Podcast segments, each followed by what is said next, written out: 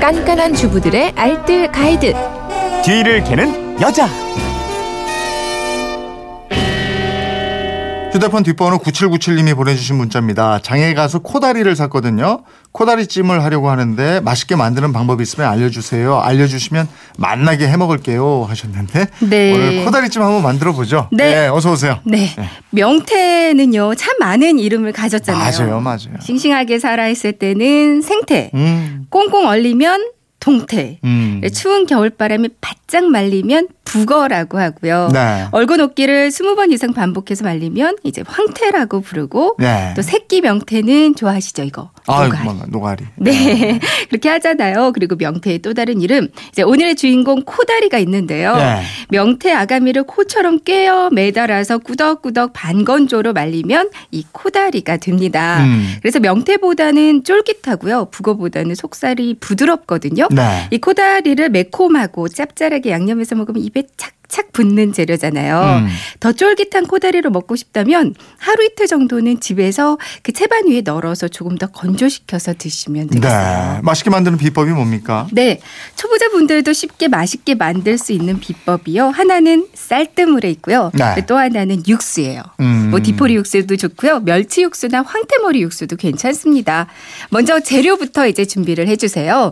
손질된 코다리 1kg 정도 이렇게 몸통만 3마리 정도라고 보시면 되겠고요. 네. 여기다가 무 대파 있으면 되고요. 음. 양념으로는 밥숟가락 기준이에요. 고춧가루가 3, 간장이 5, 올레고당이 3, 요리술 2, 참기름 1, 그리고 이제 후추, 다진 마늘, 다진 생강도 있으면 좋습니다. 네. 쌀뜨물은 비린내 제거에 사용되는 건가요? 네, 맞아요.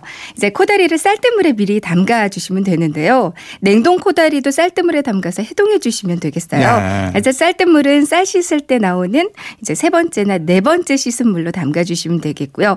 이렇게 담가 주면 냄새도 안 나고요. 아주 고소해지거든요. 네. 손질이 안 된 코다리라면 우선 물에 잘 씻어서 칼로 비늘을 제거하고요. 내장이 있다면 깨끗하게 핏물까지 제거하고요. 이제 머리와 몸통을 분리해서 이 머리 부분은 육수 낼 때 사용하시면 되고요. 네.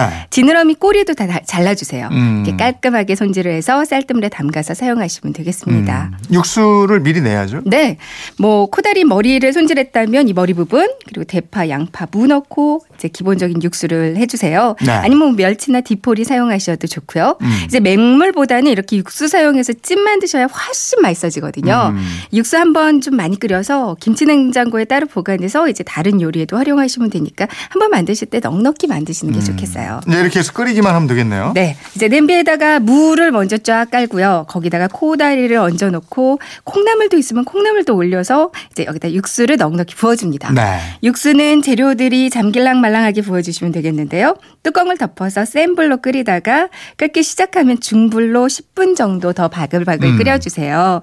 콩나물과 코다리가 반 이상 익으면 아까 말씀드린 그 양념들 다 섞어서 양념장 만들고요. 이걸 넣고 고루 섞어주시면 되거든요. 네. 여기다 대파와 청양고추 있으면 추가로 넣어서 5분 정도 더 끓여주세요. 음. 그리고 마지막에 참기름 이렇게 싹 둘러서 접시에 담아내면 끝입니다. 네. 다 먹고 이제 양념 남잖아요. 네. 여기다 밥 넣고 김가루 송송 뿌려서 볶아 먹고 아우, 볶음밥으로 최고죠. 네. 아주 최고죠. 아유 만나겠다. 예. 지금까지 뒤를 캐는 여자 곽지연 리포터였습니다. 고맙습니다. 네, 고맙습니다.